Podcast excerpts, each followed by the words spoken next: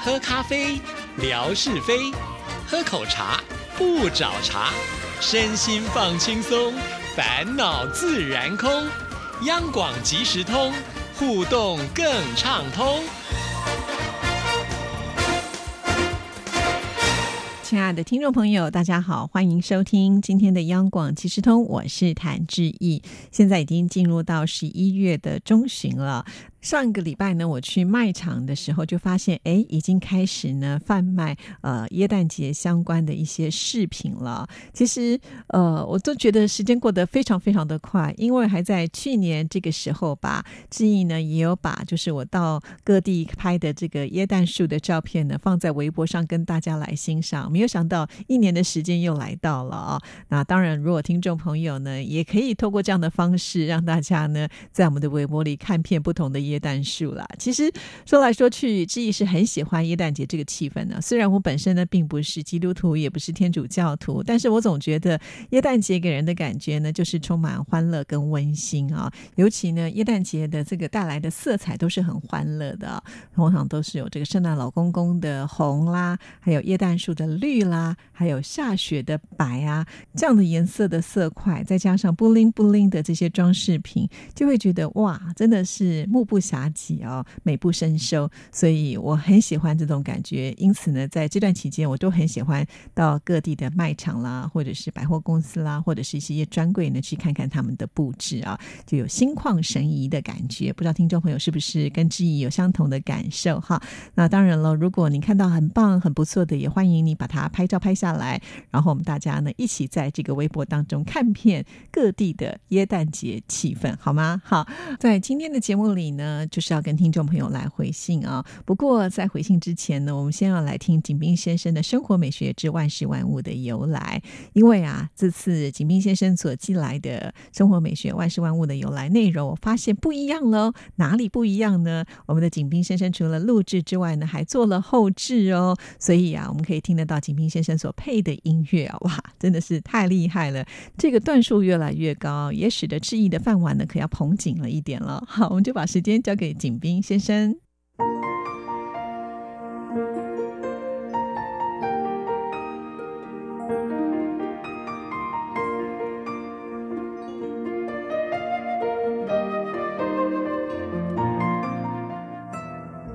亲爱的朋友，你们好！央广即时通，爱在我心中。刨根问底，探究万事的来龙去脉，追本溯源，了解万物。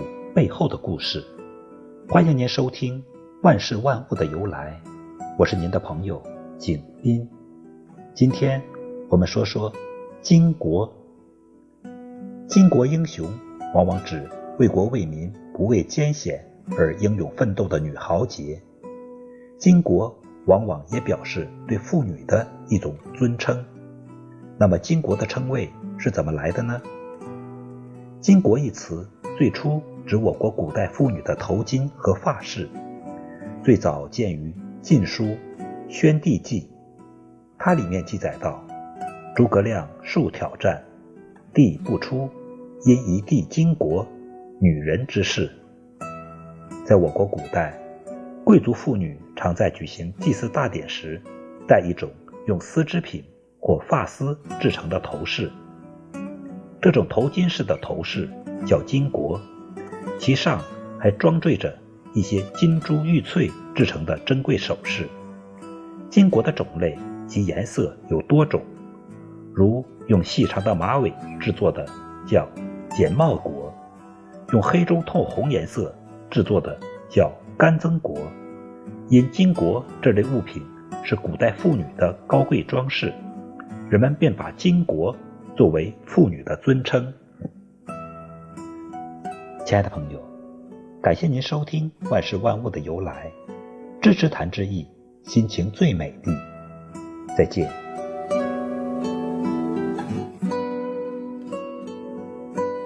哇，听众朋友听了以后，是不是有不一样的感觉呢？啊，加了衬乐之后，是不是景斌先生的声音听起来更温柔，或者是更好听了呢？好，非常的谢谢景斌先生的用心啊。那接下来的时间呢，就要来回复听众朋友的信件。首先呢，要来看的是我们大总管江福琴的信啊。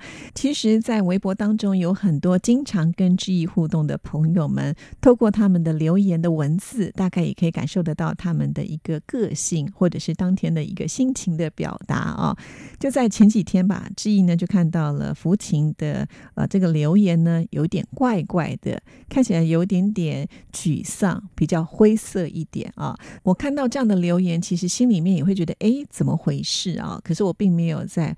外面大家看得到的留言的部分呢，说了些什么？不过当时也因为手边有一些事情，也没有立刻的去处理这一件事情。直到呢，就是我回家有时间了，于是我又打开我的电脑，然后呢，通过私讯来询问一下。不过呢，我觉得父亲也很可爱啊，可能因为不是在那个立即的时间吧。父亲说没有啊。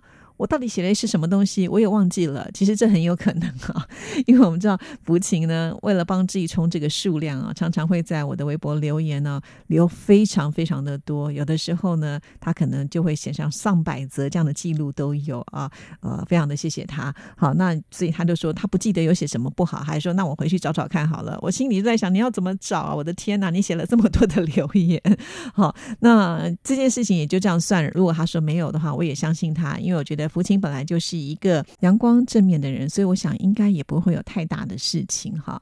那后来自己就收到了信件，在信件当中呢，我们才知道哦，原来其实。真的最近的情绪是有点低落的。那我们现在就来看看这封信。这一节好，最近有一些忙碌，没什么大事，就觉得时间过得很快，没有什么头绪，总是很忙很乱。我们这里已经开始供暖了，一般十一月一号才开始供暖，三十一号晚上暖气会热，但是不知道为什么今年十月二十五六号就有暖气了。虽然不是很热，但是只要暖气有一点点温，屋里就不会阴冷阴冷的，人也不会那么的懒惰，可以在屋里做一些家务活。现在真是供暖了，家里的窗户就不敢关死，太热了还要常常拖地，增加湿度。现在穿薄 T 恤都不冷了，估计以后大家也可以少吃点。不知道你们会不会天一冷就觉得饿，即使不饿也想没事找点什么吃的。一不留神就吃胖了，单位里的人都大喊着吃胖了好几斤，有的跑步，有的健身，他们可忙了。我就想没事睡会，有点累。好，光是第一段呢，我就有很多的感想啊。其实说到供暖这件事情，我就非常的好奇，因为在台湾是没有这样子的一个情况哈。因为在台湾，我们就算冬天再冷，可能到个五六度，我们大家就快受不了了呃。这时候北方的听众朋友一听就觉得很好笑，五六度这算什么呢？哈，哈尔滨都可以到的零下三十五度了，所以真的有点小巫见大巫啊。那其实，在我们这边的冷的话，我。我们一般人在家里面恐怕可以去买一个电暖炉啊，那电暖炉呢，它就会发热。那发热的话，你可能在这个环境当中，你就不会觉得这么的冷飕飕。或者是呢，我们在家里面的空调，也就是冷气机啊，有些冷气机它是有冷暖功能的，所以到了冬天的时候真的很冷，我就会开这个暖气啊。那开暖气其实它有一个好处，就是还可以除湿。因为呢，我觉得在台北湿度是比较高的，尤其冬天又常常下雨啊，像是我住在细致是更。更湿的，因此呢，我们家里面呢就有两台除湿机啊。到了冬天的时候，他们其实是很辛苦要工作的，除完这边要除那边呢，因为它毕竟有这个空间的一种呃范围嘛，哈，所以这个房间除完了，到另外一个房间去除湿啊，所以我都觉得很讨厌，因为如果一不小心，可能柜子里面的衣服就会发霉啦，或者是呢那个书本啊放在书架上就变得皱皱的，所以嗯就会觉得很羡慕像呃比较干燥的地方。但是父亲也跟我说啦，在干燥的地方。的女生就比较容易长皱纹，好，这样想想的话，那算了，我们还是十一点比较好。好了，那其实我对这个供暖呢是比较好奇的啊。那现在好像是属于那种地热嘛。我记得我去韩国旅游的时候，住在呃，他们好像一个大学的那种会馆哈。当时呢，他们就是用地热的方式，所以走进去那个地板都是热热的，很舒服哦。不过那一天我去睡得不是很好，主要的原因我真的觉得好闷哦，所以呀，我还把那个窗户打开了。来，外面下着雪哈，就让外面这个冷空气呢必须要呃透一点进来之后，我觉得才能够呼吸顺畅跟自然啊，真的会比较干哈。我知道在韩国还有一种叫做呃增湿器，就一段时间它就会喷点水出来哈，那跟我们的除湿机刚好是完全相反的。这也就呼应了呃我们的福琴说要在地板上呢就是拖地，然后有点水汽在啊。那我对这个供暖是想说，它是不是呃有这种开关关？也就是说，当你人不在家的时候，你不需要用它就不用呃继续供暖，还是说你不管人在不在，那个家里面呢都是热烘烘的感觉啊？或者它有没有像我们的这种冷暖气的功能，可以调温度？好，比方说，我希望呢今天的室温能够定在比如说二十五度左右啊，它就可以做这个调节。那这个部分呢，当然就要请呃家里面有供暖的听众朋友来帮我们解答，因为真的还蛮好奇的。好，那另外说到了冬天要吃冬东西，这当然一定是会的喽。天气一冷啊，就会想要吃热乎乎的东西嘛。所以像火锅这样的东西，在台湾真的是太受欢迎了。呃，几乎在每一个街上呢，你就会看到有各式各样的火锅，里面都挤满了人呢。啊，这些呢，包括了像是有东北的酸菜锅啦，还有蒙古锅啦，甚或是这个四川的麻辣锅啊。往南方一点的话呢，还有那种沙茶火锅啊。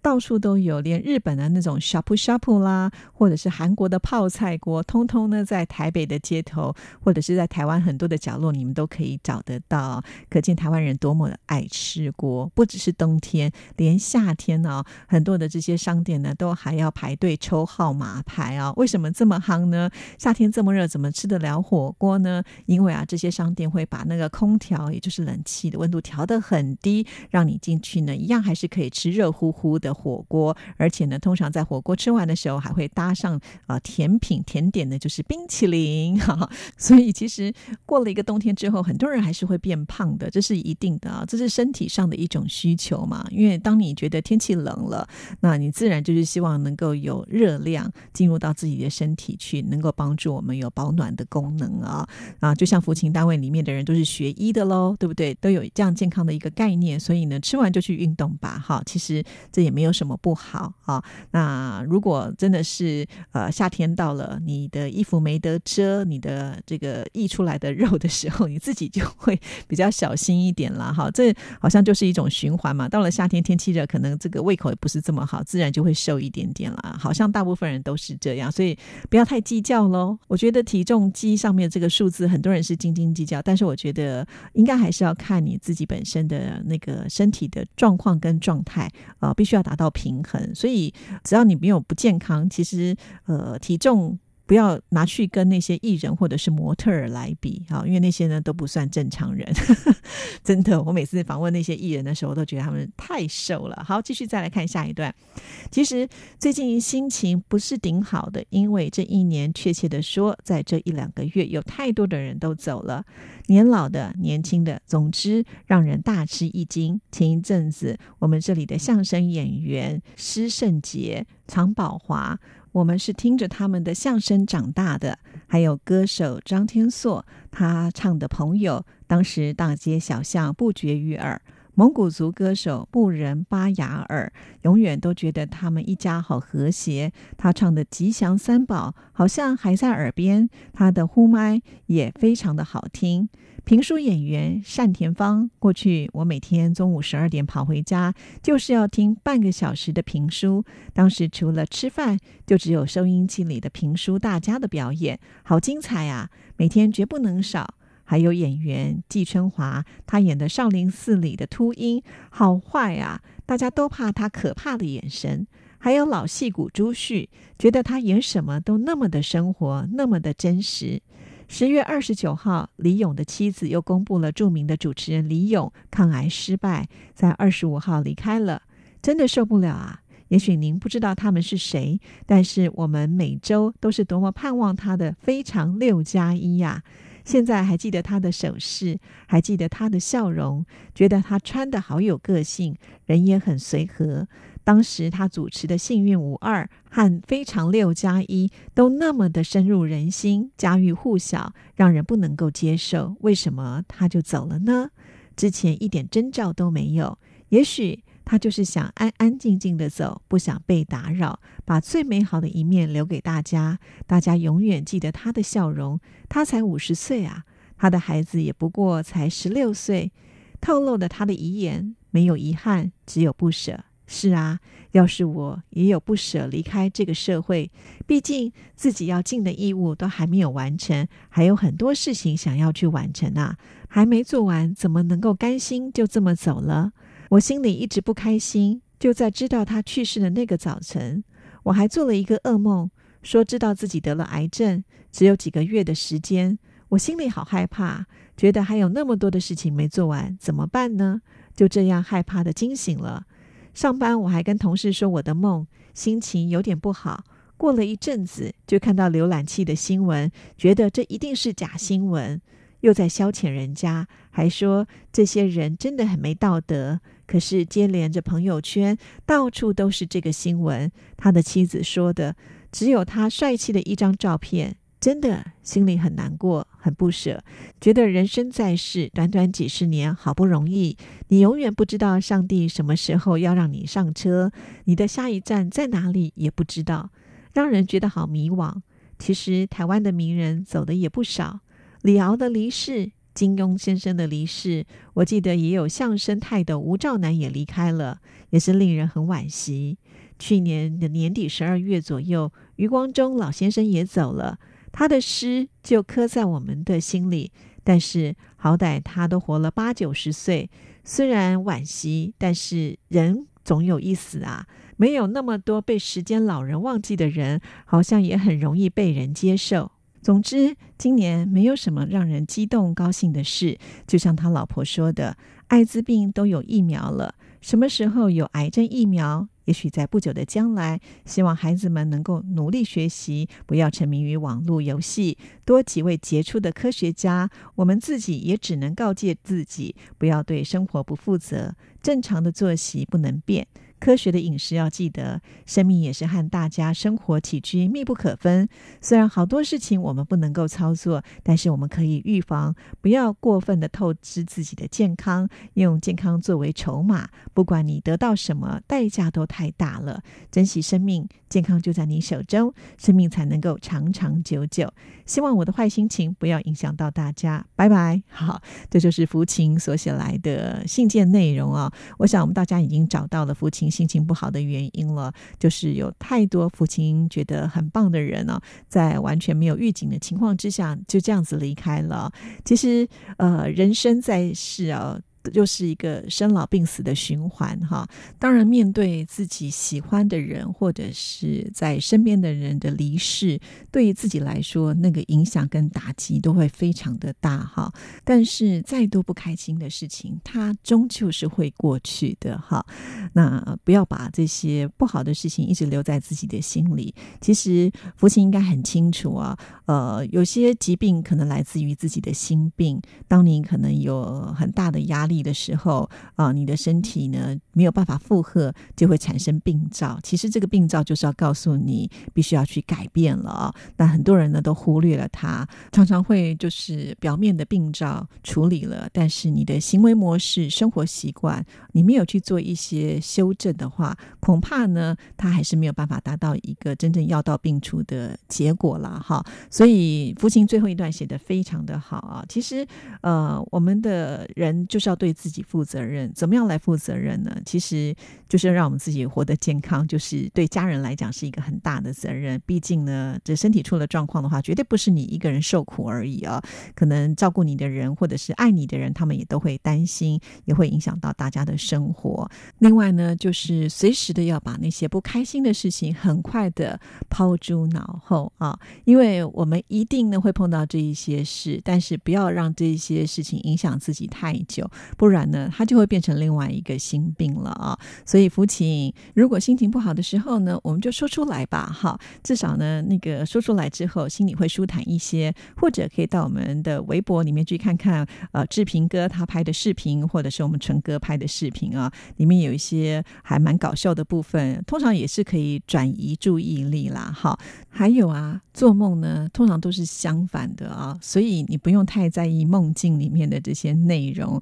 那不过也可以看得出来，父亲最近的压力应该是蛮大的啊。如果真的工作很忙，你有年假的话，不妨呢就请个假，稍微的休息一下哈。不一定说要到哪里去玩，如果可以的话，最好能够换个环境。如果真的不方便的话，其实呢就在家里面补眠发懒，其实我觉得也不错啊。希望父亲能够放轻松喽。今天时间到了，拜拜。